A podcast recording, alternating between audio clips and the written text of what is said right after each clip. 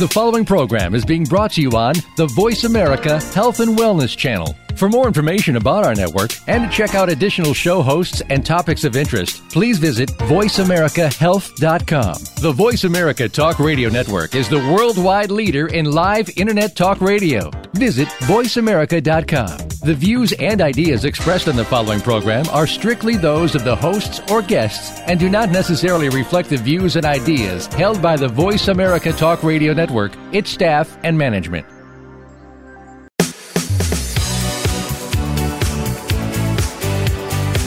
Welcome to Falling Through the Cracks. Feel alive and thrive with Dr. Rebecca Risk. Do you ever feel that even though nothing seems seriously wrong and you pass all the medical tests, that you still feel that your health, pain, and fatigue are completely out of control? It doesn't have to be that way. Listen to the tips and suggestions given on our program today and take back control of your health. Now, here is Dr. Rebecca Risk. Hi, everybody. Welcome to Falling Through the Cracks. Today we're speaking with Alexis Marie Chute. She is an award winning writer, artist, and filmmaker and has set herself apart for her bereavement advocacy. Today we're discussing her book, Expecting Sunshine A Journey of Grief, Healing, and Pregnancy After Loss. So, um, Alexis Marie, welcome to the show. Thank you so much for having me. I'm happy to be here. So, what inspired to write you for you to write this book?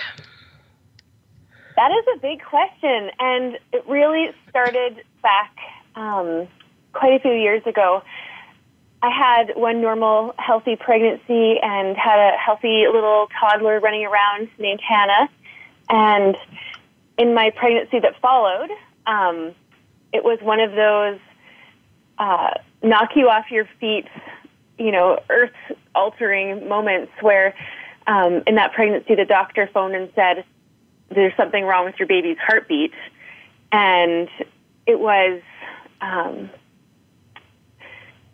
world altering, right? And so in that moment, I think the, the seed for Expecting Sunshine, the memoir was planted, although um, it wasn't until maybe a year after Zachary passed away that I actually started to write the book um, when I realized I was pregnant again. So it, it's such a family um, story that, that shows the evolution of uh, personhood, of what it was like to be a mother and a woman, and trying to grapple with um, grief and loss in, in a situation where I felt incredibly helpless. So my motivation to write the book at, at the beginning was um, just to tell the beautiful story of Zachary's life, which was so short, but it has grown into something that I really hope will change the culture around grief and healing. Well, you know, I, I agree with you. I think that um, talking about grief or those any negative emotion really is very taboo. Um, so I can imagine that that was difficult for you to go through. Um, uh, and probably made you feel very lonely because people don't talk about it a lot. Absolutely. Um, so let's just uh, go back a little bit. Can you tell us, you know, how you met your husband and, and what your marriage was like? Yeah, so we met um, through mutual friends. Um, one of my closest friends, um, her husband or boyfriend at that time, invited one of his friends from grade two. You know, they've been friends since, you know, like they were six years old kind of thing. And so we met at a, you know, a birthday party, and we then from there we entered same social groups and played sports together. And um, yeah, it, it was this kind of a natural uh, friendship that grew into an amazing love. And I do think that we were very, um, you know, like youthful, idealistic uh, in our marriage pre loss. And I think that, you know, everybody who's in that stage, you don't know anything else, right? Yeah. Until you've had you've had this like monumental, life changing situation, and then it shows um, the strength of a marriage, what what the bond is really like. Yeah, definitely. Now, you had um, your daughter uh, Hannah before um, Zachary. Can you tell us what she's like? Hannah is a spirited, uh, she's a, the cutest, amazing girl ever. She's she knows her mind. If she doesn't want to do something, she will fight you tooth and nail. She's so determined, and and I just I from the moment she was born, she's been a, a light of joy in my life And I think that if it wasn't for her, what came afterwards for us, it would have been almost unbearable. Yeah. Yeah. Um, so, how old was Hannah when you got pregnant again? Oh my goodness. I think she was only like four months old or something. She was such a great baby, so we were like, oh, you know, this parenting thing is easy. We don't know what we're talking about. Let's do this again. And yeah, so we got pregnant pretty quickly. Don't quote me on the math, but um, I know that they were going to be 13 months apart, so they were going to be pretty close. Um, Okay. Had everything gone to plan. Yeah, and I'd always wanted to have my kids close together. That was sort of the dream. Yeah, so they could be friends and and close. Yeah. Yeah, you get, you Um, get through the diaper stage together. You know, like you get it all out Yeah. of the way. You don't have long, long years of nightless, you know, sleepless nights. And uh, what was the beginning of that pregnancy with Zachary like? You know, the beginning, I would say the first 20 plus weeks were just as blissfully naive as they had been with Hannah.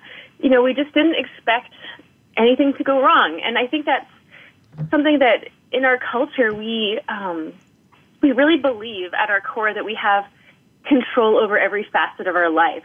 And and that's what we kind of felt like. We're like, okay, well, we want to have a, uh, another baby, so let's go get pregnant, and that that happens, and then, all right, so we're planning for you know the school, and this is what our future is going to look like, our family trips, and our careers.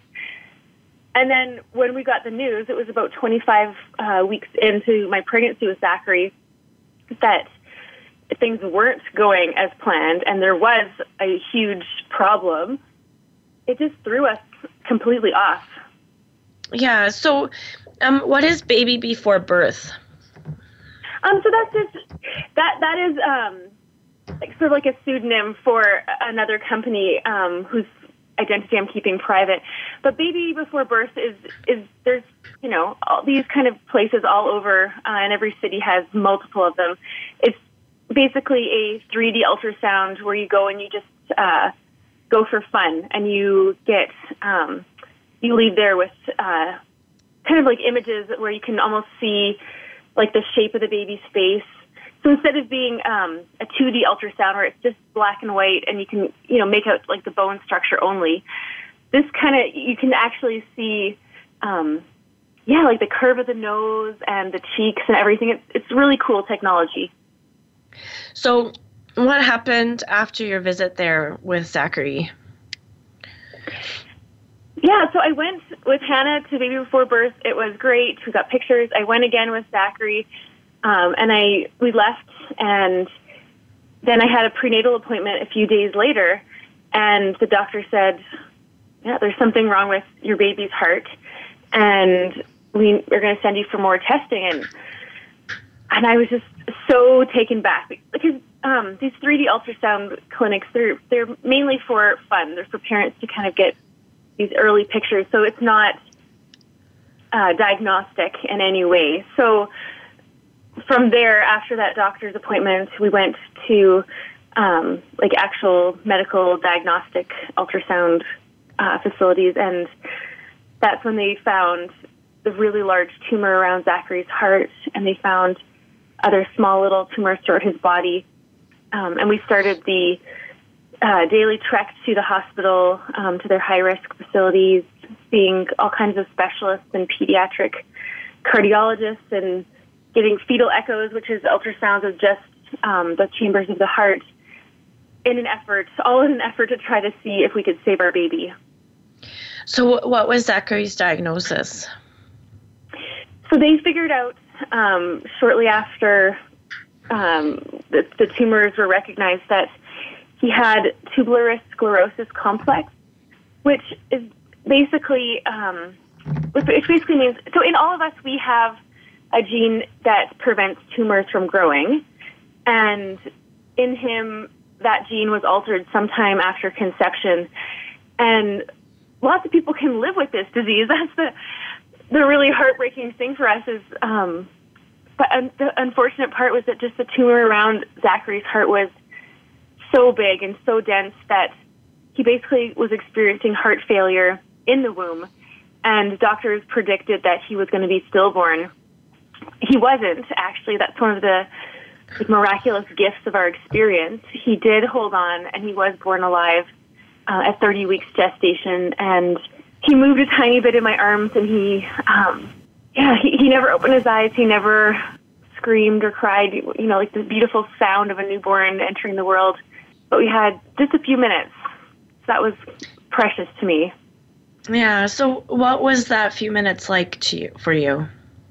I think it was different because we did know that he wouldn't live. Like this, the, the tumor. Like when we did ultrasounds and, and fetal uh, echocardiograms of his heart, it was almost like you couldn't even recognize it as a heart. Like the tumor, it was so crushing his little uh, four chambers that it just it looked like a white mass um, in, in the ultrasound images. So I think that we had sort of mentally prepared ourselves. We had, you know, like um, what was it like flat five five and a half six weeks to um, kind of come to terms that we were not going to be bringing our baby home, and that really transformed our mental state in those moments. So we we kissed our baby, my husband and I, and we held him skin to skin, and we rocked him and sang to him.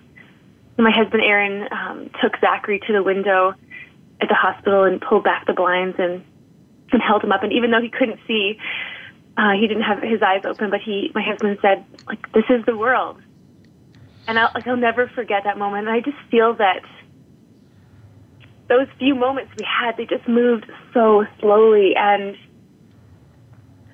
I, I just, it was amazing to be able to be present. You know, in our culture, we're so busy and we're talking to one person, but we're thinking about, you know, what to have to do later that day. Uh, we're on social media and everything's just busy, busy, busy, go, go, go. And I really feel like those were some of the most pure, slow, savory moments of my life um, that I'll never forget. And even though it was heartbreaking and we cried and cried, a, a baby's life is, is so precious, even if it's, you know, only as long as it lasts in the womb or for us a few moments out in the world. It was a really a powerful time. So, um, how long how long did you have with Zachary? So we um, gave birth to him. Well, I guess I gave birth to him. My husband didn't do that. Your we husband in, was you know, there. yeah, exactly. Uh, so we were together with him for um, the day. I can't remember. How, I'm I'm terrible with numbers. That's why I wrote it down in the book. I have the numbers there. Um, I think he was born at you know sometime in the morning. I think it was like nine ish, and then um, the funeral home uh, was scheduled to pick him up at five, and they didn't show up till about seven fifteen or something like that.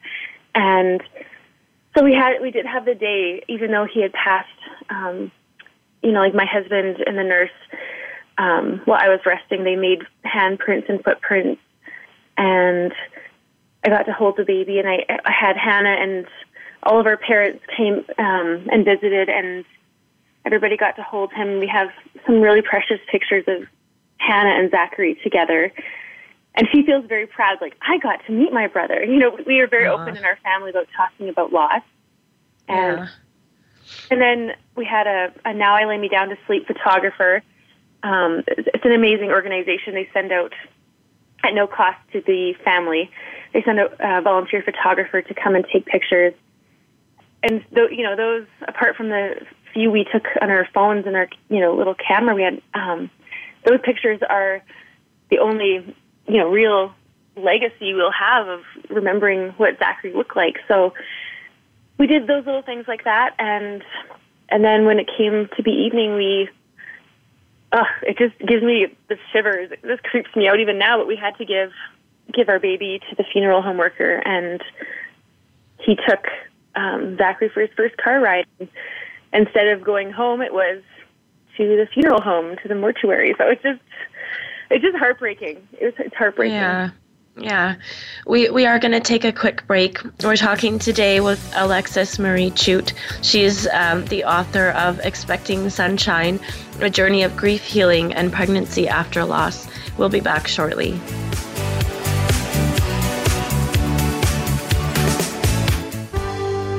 Your life, your health, your network. You're listening to Voice America Health and Wellness.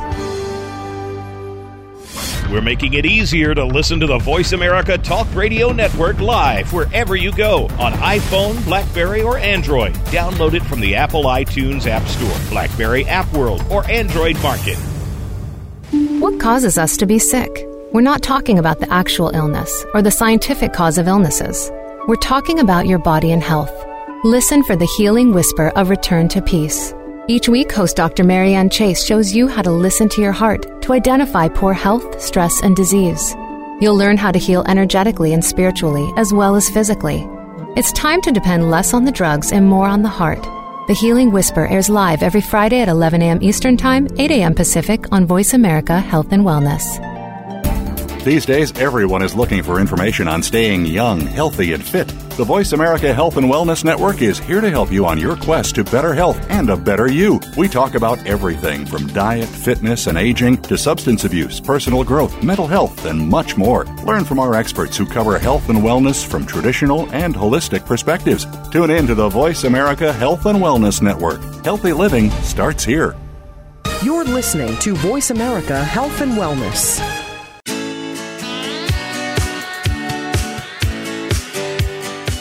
Are listening to Falling Through the Cracks with your host, Dr. Rebecca Risk. To reach the program today, please call in to 1 866 472 5792. Again, that's 1 866 472 5792. You may also send an email directly to Dr. Risk. The email address is anantacalgary at gmail.com. Now, back to Falling Through the Cracks.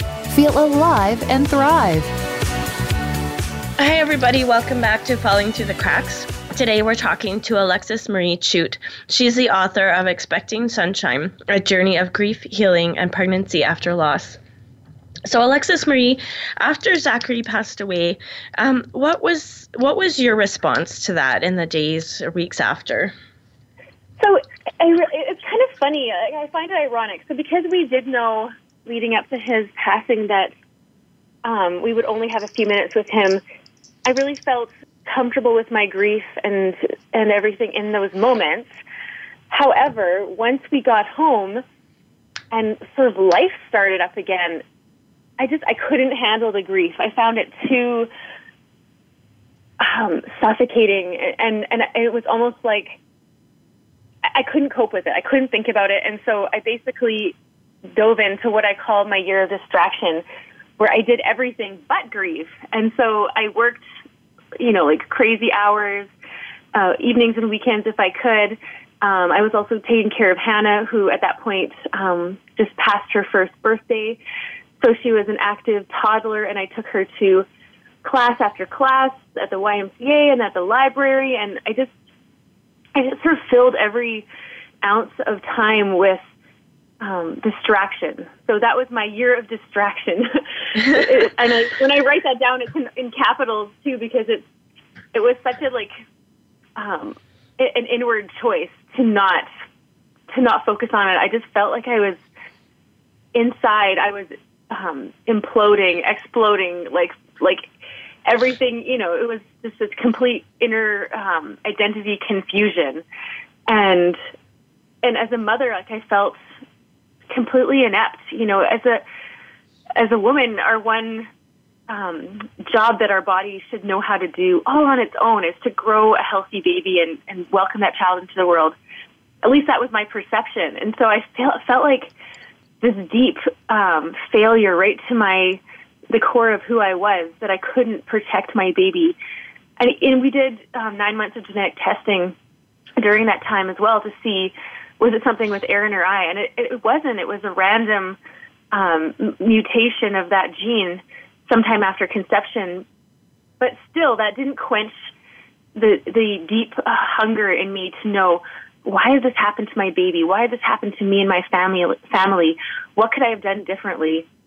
And those those left logic brain questions, I had no answer for, and so I just I ran. I ran from the grief during that first year after Zachary's death. So, did you ever find a conclusion to those answers, questions? You know, when I got pregnant again after losing Zachary, like after we realized that um, the genetic complication wasn't something inherent from Aaron or I, we did start to try again. And, you know, after I think it was about, you know, five or six weeks after, you know, like I found out I was pregnant and was embarking on this new journey, it was only at that time that I realized, holy cow, if I don't deal with these feelings of grief, I'm going to carry them in a, in a really uh, destructive, um, you know, secret way for the rest of my life. And inwardly, it's going to kind of eat me alive, right? So it was in that time that I started to write and I started to make art. And, it's funny because, like, I, I'm a visual artist and a writer by profession and passion. But in that year of distraction afterwards, I couldn't be creative and I avoided art. Um, I did commercial photography, but you know, it's projects for other people, so I didn't have to, you know, tap into my own inner wellspring of creativity. But it was in this decision that, holy cow, I need to heal. I need to, you know, try to make some kind of peace with those why questions before my next child was born. Knock on wood. I was terrified of having another baby that didn't live. That really started me on this journey of finding and using art as a creative tool to both experience and express my grief. And so, like, I am a painter and photographer by profession, and, and that's what, those are the things that I love, and I'm trained in those areas. But I actually started to do wood sculpture, which was so outside the realm of um, anything I'd ever done before. And it just began as you know, sitting down and just starting to glue like tiny little pieces of wood together. And they grew taller and taller, and it, it really opened up the right side of my brain to um, subconsciously deal with so many of these why questions. And how that works is like the right side of our brain, it's the more um, creative, intuitive, experimental, um, abstract thinking, creative problem solving kind of processes, right? And so in that, I found I didn't necessarily need answers to those why questions. I could understand that my experience happened in a more abstract way and accept it and make peace with it and, and those kind of terms. And so now, you know, as a human being living this life, I really feel I have a deeper appreciation for the mystery and um, the mystery of life, the things that we can't explain, and accepting those as a beautiful um, cyclical part of life. You know, we live and we die. It, it's the cycle of life, and it's not something to be feared, but it's something to be accepted and celebrated and and, and talked about. I think that what, what I'm really hoping with Expecting Sunshine, my book, is that people will start to talk about these things. I think that when we keep death and grief in the shadows, in the secret, it, that's where it becomes this um, painful, destructive thing in people's lives, and then then that then that's why it's awkward when, for example, I lost my baby and people didn't know what to say to me, and so I did feel incredibly isolated, and I see that now, and so I don't I don't really don't want anyone else to feel those feelings. So yeah, that's um, my long answer to your question. no, that's that's okay. Um, you know, I, I think you're you're right about that. You know, having had some some loss in my life, I know it's um, people are. I guess, they're either afraid to say something, and you touch on that in your book, or they just don't know what to say, so they don't say anything. And um, mm-hmm you know they don't want to say the wrong thing i guess. And uh, um, I, th- I think that can leave um, you feeling really isolated when um, you know it's this taboo thing but it's this huge thing for you. Yeah. Yeah. Absolutely. So what, what I'm, was I'm, your i'm really yeah, hoping that people will um, i'm really hoping that people will realize that they don't have to have the right answers and what they say doesn't have to be the right thing even just saying i am so sorry for your loss that can just mean the world to somebody. And sometimes saying nothing, just being present, can, I don't know, show the greatest amount of support and love. Yeah. Um, what was your husband's response to all of this? So again, like in the time that was leading up to and at Zachary's passing, we were so on the same page in in the feelings of helplessness and supporting each other and but it was really in the the time afterwards where he sort of reverted to um, how he was brought up, which is you know a sort of an avoidance of talking about difficult subject matter. You know, he comes from a family of you know all boys, and um, I don't think they really talked about their feelings a whole lot, and it was almost like he um, just distanced himself and avoided the topic. And he um, coached volleyball at the school where he taught, and so he was up before Hannah and I were up, and he was out the door, and we didn't, you know, he didn't get home till nine thirty or ten o'clock at night sometimes, and he would, you know, sit down and tell me about his day and tell me about the volleyball game, and I just felt so uh, like he didn't even see me. I, I felt like he didn't see me for many years, and at the time, I just I could not understand where he was coming from. I was like, our baby just died. How are you like back to work so quickly and just carrying on as if nothing happened? Yeah, it was really hard. We had we struggled for many many years. Well, it, it sounds like that was a year of distraction for him as well. Oh my goodness, you're the first person that said that, and I've never thought about it that way. Oh, really? yeah, he was doing the same thing as you. He was working long hours and trying to avoid, you know, his own thoughts and feelings, I would guess. He would know better. Yeah. Yeah. Well, I never thought about it that way. one, one funny um, is I still wanted to talk, and he didn't want to talk about yeah. it. But yeah, that that's really interesting. Thank you, Dr. Rebecca. hey, anything I can do for you. um, yeah, so I mean, it, it. I think it's hard for for everybody to to deal with emotions. We're not really in our society taught that it's okay to feel these bad things.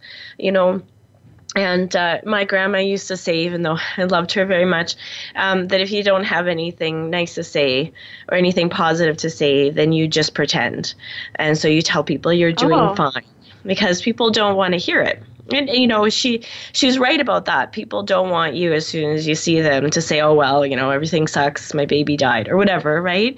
So yeah. I think it makes it it makes it more more difficult because you you know, we're probably feeling like I would guess so you would know better that um, you have to kind of put on this this face to communicate with people. Yeah, absolutely. Well, I I went through many phases, and one of those being even strangers at the grocery store. It's like, oh, how many kids do you have? Oh, I have, you know, like this was when I was like pregnant again, and so I would have my big round belly, and they'd be like, oh, this is your, you know, second baby. You're so excited. And I'd be like, no, like this is my third baby, and then I would creep people out. You know what I mean? Because they're not expecting yeah. that kind of response. And then I did have, um, you know, stages where I would say, oh no, this is how many kids I have. But Hannah, as she grew up, because we've been very open with talking with Hannah, she would say, "Oh wait, mom, no, you're forgetting Zachary in that number. You actually have this number of kids." And so it, I've kind of gone through stages where um, I've been open and not open to varying degrees. But yeah, like, yeah. I think in terms of parenting, um, Hannah and our subsequent children, I would say that one of the most healthy um, healing acts that we did, and at the time I don't think it was super intentional, but we have talked with our kids about what happened to our family and what happened with Zachary. And I really feel that the beauty of that act like I said, it was not intentional at the time, but what it has become now, I think is really helpful is our kids now are very comfortable with death and with loss. And I kind of feel like that's, you know, where our society needs to get to is is now like our living kids they talk about Zachary like, you know, he's it's no big deal. He's a part of our family. He lives in our hearts. That that's what we say. Um, and you know, if like somebody else passes or we hear upsetting news, the way that they handle it right now is it's beautiful. It's so, like I said earlier, like accepting of the mystery of life and you know that that bad things can happen, but you know we're still together, and even the bonds of family can never be broken through death. It's like they understand this in this little childlike way because we've been open with um, with them. So I really feel that you know this is obviously my perspective, but I, I'd love for more families to be open. And then when tough stuff does happen, which life always throws us tough things, we don't expect it. We don't know when it's going to happen, but then we can be prepared and we can handle it in a healthy way instead of like, oh my gosh, someone I know just died and our entire galaxy is thrown off, which was my experience. I had, I really had zero experience with death up to that time with Zach, and it destroyed me. And so I think that if we can start talking about these things in an authentic, genuine way, where death is not something to be feared, but um, made peace with in our own hearts and accepted as a beautiful part of life, then we won't have like you know thousands and thousands of therapy, you know, bills piled up after, right? Because we can, as a culture, accept and celebrate life instead of um, fear the end of it. You know, I, I agree with you, and I think what you've done with your your children is is very beautiful and very brave because it must have been very difficult in the beginning to have those conversations with especially Hannah, who was around at the time, and just to to let her know what was going on when you didn't quite understand as well. Well, well, you know, I think that at the time, okay, I think from my experience it wasn't necessarily hard at the beginning because I was a wreck and she knew I was pregnant and she was expecting this baby. And so she was kind of like, right from the beginning, we were talking about it. I can see how if people wait, um, like I have, I have a close friend, um, and he and his wife had a loss, and through um, interacting with, you know, like with them about my book and the documentary, you know, like he's like, oh, maybe I, maybe we should tell. He's saying this, saying this to his wife in front of me. Maybe we should tell our older kids that we've had this loss. And I, I think absolutely yes, it's a great, really important thing to do. But I think that's where it can become a harder conversation when it does come out of the blue. That you know, back X number of years ago, you had a little sibling that passed away because uh, you know from from that point they they don't have that in their mental framework Whereas yeah. I think if we want to change the conversation of grief as a culture, it needs to be um, spoken about from the beginning, where where kids can incorporate this into their um, understanding of life in the world as they're getting older. I think that's where it needs to start, ideally. I definitely uh, agree with you. We're talking today with Alexis Marie Chute. She's the author of the book Expecting Sunshine A Journey of Grief, Healing, and Pregnancy After Loss. So we'll be, we'll be back shortly.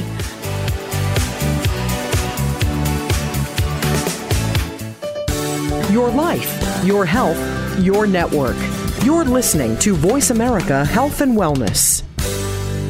Become our friend on Facebook. Post your thoughts about our shows and network on our timeline. Visit facebook.com forward slash voice America.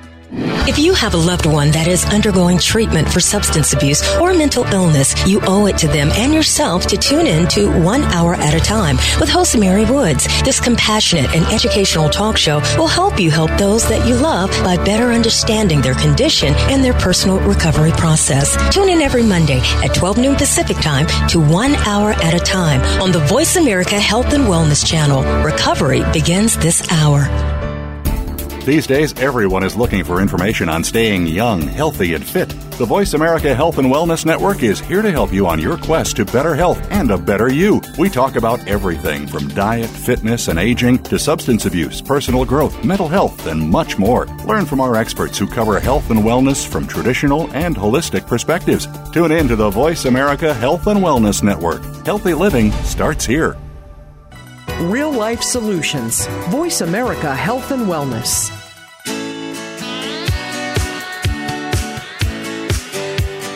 You are listening to Falling Through the Cracks with your host, Dr. Rebecca Risk. To reach the program today, please call in to 1 866 472 5792. Again, that's 1 866 472 5792. You may also send an email directly to Dr. Risk. The email address is anantacalgary at gmail.com. Now, back to Falling Through the Cracks. Feel alive and thrive. Hi, everybody. Welcome back to Falling Through the Cracks. Today we're talking with Alexis Marie Chute. She is the author of Expecting Sunshine, a journey of grief, healing, and pregnancy after loss. So, Alexis Marie, when you got pregnant again after losing Zachary, how did you feel? My first first feeling was elation and joy and like the puzzle pieces were aligning again. Uh, but it didn't take that long, really, for me to get back to the point where I was like, "Oh my gosh, I'm going to have another baby," and now I'm I'm not naive. I have lived through the worst case scenario. I've been the statistic on loss, and this is going to be the hardest, longest nine months of my life. So, what um, you know, what was going going through your head I mean, you know, uh, you you lost Zachary, and and it wasn't expected that he was going. You know, you were told he was healthy. So, what what what were you experiencing? So, with my subsequent pregnancy, it was almost like I flipped to the opposite extreme. I, I couldn't imagine giving birth to a healthy baby, even though I had had Hannah and she was healthy in her pregnancy. Uh, my pregnancy with her was normal and progressed well, and her delivery was good. She was, um, you know, all aspects of that experience were positive. I couldn't shake my last experience. It became my frame of reference moving into my third pregnancy, and, and I just couldn't imagine even hearing a baby cry, like that first cry and scream after it enters the world. It's cold, and the baby's like, "Where am I?" Ah, you know, I, I couldn't even conjure that sound or or that feeling. I couldn't even feel optimistic that this next child was going to live.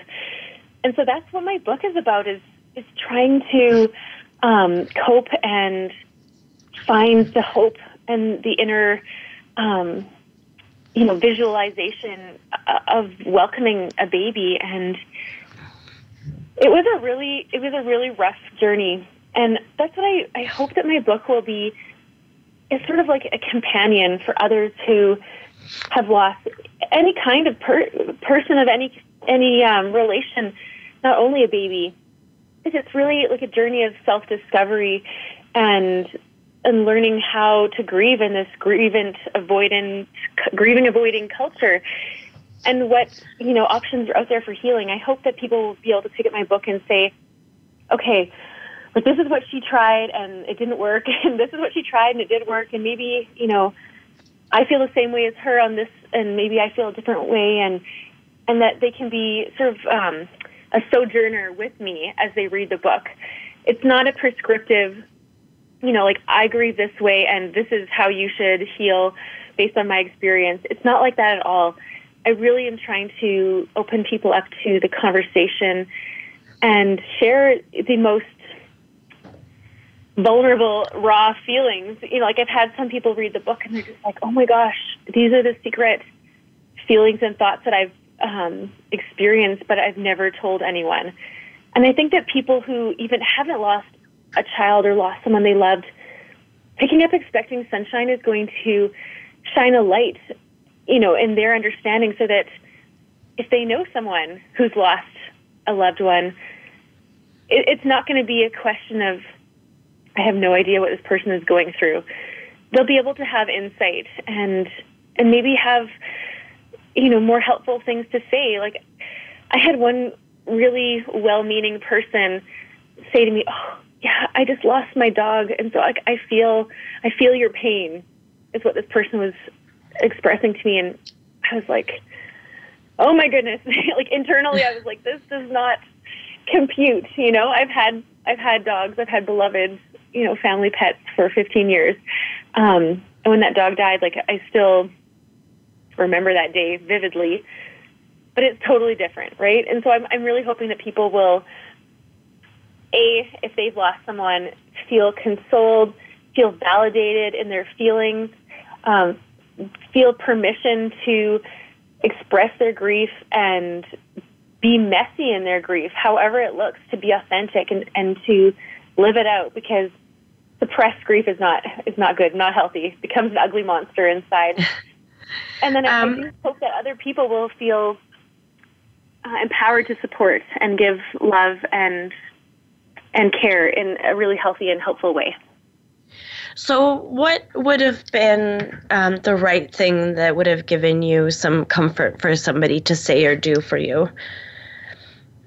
Um, well, I, I do think that there was like a group of people that supported me in a really helpful way, and that was um, the moms groups moms group I met through um, having Hannah. And what they did was they organized one person from the group to bring a meal every day for two weeks, and they did that leading up to Zachary's uh, birth, and then they did that, you know, in the in the week following his passing. And at the time, I don't think I would have necessarily like said, "Oh my gosh, I need food," but just like that gesture alone, like I think that our family would have ordered pizza for breakfast, lunch, and dinner. We just didn't have the mental or physical like uh, energy to to cook. So I would say that people supporting in practical ways like that um, was hugely helpful. And I think that what I kind of missed at the time was someone just to walk the journey with me. And what that looks like is, you know, just being present and saying, like, hey, can I just come over and hang out? And we don't even have to talk. We can just let the toddlers play on the floor, or we can watch a movie, or we can sit and draw together I, I think I just needed companionship at that time. And so I, I didn't feel like I got that from my husband. And I think people, because of being scared of what to say, you know, it's like the, oh my gosh, I need the right words. Um, it's almost like they, they were scared to, to, to journey with me, um, in that way. And so, yeah, just companionship, I think would really make the world difference for so many people. But you know, I, I think you've you've definitely hit the nail on the head there. Um, you know, when I went through a process with a family member being ill and, and eventually dying, um, you know, a lot of people thought we were just busy. And so yeah. instead of reaching out to us, they're like, well, you were busy. And uh, you know we were eating you know fast food or just grabbing something like you said you would have done if someone hadn't helped you. So i think those are are definitely good things. And and you know not not deciding if somebody is is busy for them and and reaching out to them so that mm-hmm. they have the support that they need. Yeah no that's a really good point. Yeah i think we all assume everyone is busy right and how many of yeah. us are you know we sit home on friday night and we're just like oh why isn't anybody reaching out to us when when we're all thinking that, right?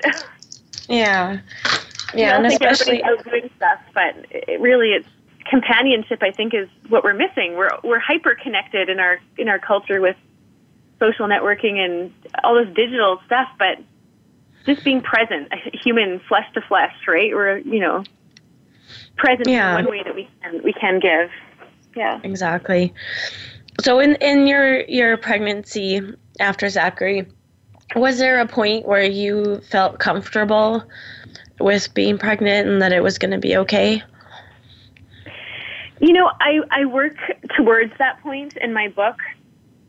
I don't know if I really felt at ease at any point until I was in the hospital room holding my baby who was moving and kicking and just starting to open his eyes and, and you know, giving the first newborn cries. I don't think it was until that moment where I could really like take that deep breath and and be at peace. You know, I have a, a wise counselor, uh, like a bereavement counselor, once told me that you won't feel that peace and contentment until you see the whites of your living baby's eyes. And really, that's that's where it was for me. Like you, if people read the book, which I hope they do, um, you'll see the progression to, you know, the end of the pregnancy where I like I was starting to surrender to the things that I could not control and like learning to hope and to love again, learning to um, like relearning to visualize the good because for for so long, like I I erected these walls of of fear and where I could only imagine bad things happening because then I felt I would be protected because nothing would surprise me. And really, by expecting the worst, I, it was impossible to hope for the best. And so, my book is like you know all these little um, learning experiences and journeys, and finding myself again, and the beauty of what that is like. But still, I, I could not fully surrendered to hope until I, I held my next child, and it, it was a beautiful healing experience. No child will replace another child, but that experience of new life life coming out of the darkness of, of loss and sorrow, that that experience was beautiful and redemptive. So, um, if anybody's going through a, a similar situation, what advice would you have for them? I would say that feel whatever you're feeling and don't think that you have to grieve a certain way or that it should take a certain amount of time often people think, you know, once the uh, funeral or memorial is over, um, get back to life, get back to work, you know, like get back into the rhythm of your schedule. But take the time you need. It, it may take some people significantly longer than others, and that is okay. It is going to look different from person to person. And I would really say that we need to not compare hardships. Um, I think it's it's amazing when people try to empathize, but we should not say like, you know, oh, I feel this way and because of my experience, and so I totally understand what you're feeling. I think that if we try to just be graceful and kind with ourselves, not rush ourselves in our grief, that that will um, set up the parameters for the time of mourning to unfold how it is meant to unfold instead of it being like, okay, now you're supposed to feel you know, the five stages of grief, right? Like I, I experienced 505 stages of grief, and and it was a roller coaster. Some days were great, some days were hell, and and so I think that when we give ourselves permission and we give permission to the people in our life for it for them to be up and them to be down and them to be like confused other days, that's really like the best gift we can give to ourselves and to others. And yeah, like I would really recommend people try creative exercises, even as simple as buying a journal and just getting out all your rage and anger at life and God and why did this happen to me? Just get it all out. Express um, express yourself in some healthy way because if you bottle it all up, it's going to become a time bomb and it's eventually going to come out one way or another. Yeah, I definitely agree with you. Um, before we close the show, is there a, any way somebody can get a hold of you or find your book? Yeah, so you can find my book. Um, it's basically available wherever books are sold. Um, and right now I have a special, so people who order it before April 18th, who uh, which is um, the actual like formal release date, for people who pre-order, you know, from anywhere like Amazon or I have my online store, which is shop.alexismarie or alexismarie.com. So my name. Um, you can buy it there or anywhere. Um, order it from your local indie bookstore. So people who pre-order, they can email bonus at alexismariechute.com, and chute is spelled C-H-U-T-E dot com. Um, I'm going to email them this special reading bonus. So what I did was I I was challenged by one of my professors in my grad program to rewrite one of the chapters from my book from my husband's perspective. This woman should be a therapist instead of being a, a writing instructor because that was, I would have to say, was one of the most healing, uh, if not the most healing uh, acts and catalyst for uh, my husband and I to rebuild our marriage. We started talking and at that point, like I really didn't want to see things from his perspective. I was yeah. deeply hurt by how he went back to work quickly after our loss, and and my book, you know, it, it's definitely from my perspective, and so I rewrote one chapter, like one intense chapter, um, as seen through his eyes, and wow, like so he he helped me. He told me what he was thinking and feeling. That was really the beginning of our um, change from lack of communication to actually uh, seeking to understand each other. So yeah, so people who email bonus at alexismariechute.com uh, with their proof of purchase of the pre-order, I'm going to email that chapter. So it's a it gets a 10-page PDF document, and yeah, it's wildly interesting. It still um, gives me shivers when I read it because I'm like, oh my gosh, male grief. Like I didn't think my husband was grieving. I thought he was, Yeah. you know, off moving on. Right? Everybody tells you to move on, but he, his experience through his eyes, it is bone chilling, and I really hope that people will take advantage of this because it's um, it, it helps save our marriage. It made a huge difference. So, um, yeah, and so people can go on to expectingsunshine.com to learn more about the book and also the documentary film. Right now, uh, we're editing, but it's been about uh, two and a half, three year process um, where we started filming. Uh, we followed my most recent pregnancy um, with my second rainbow baby, and we interviewed other bereaved famu- families. We interviewed um, experts in grief, therapists, doctors, nurses, and really are trying to unearth the experience. And and it's really fascinating too because so many people have differing experiences from my own.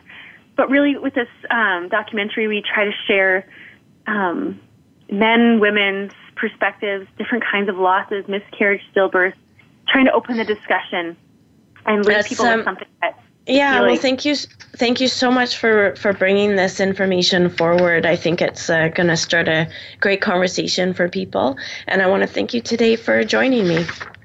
Well, thank you for having me. I appreciate it. Um, so today we were talking with Alexis Marie Chute. She is the author of Expecting Sunshine: The Truth About Pregnancy After Loss. Um, and so thank you today for joining me, and be sure to make today a great day. Thank you for tuning in to this week's edition of Falling Through the Cracks. Feel alive and thrive. Please join Dr. Rebecca Risk again next Monday at noon Eastern Time and 9 a.m. Pacific Time on the Voice America Health and Wellness channel. We'll talk more next week.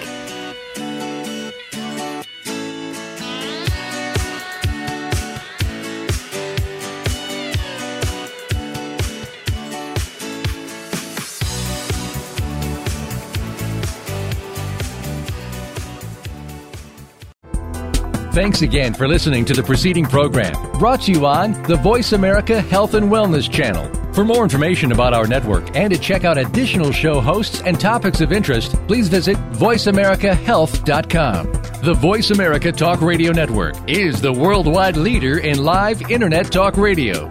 Visit VoiceAmerica.com. The views and ideas expressed on the preceding program are strictly those of the hosts or guests and do not necessarily reflect the views and ideas held by Voice America Talk Radio Network, its staff, and management.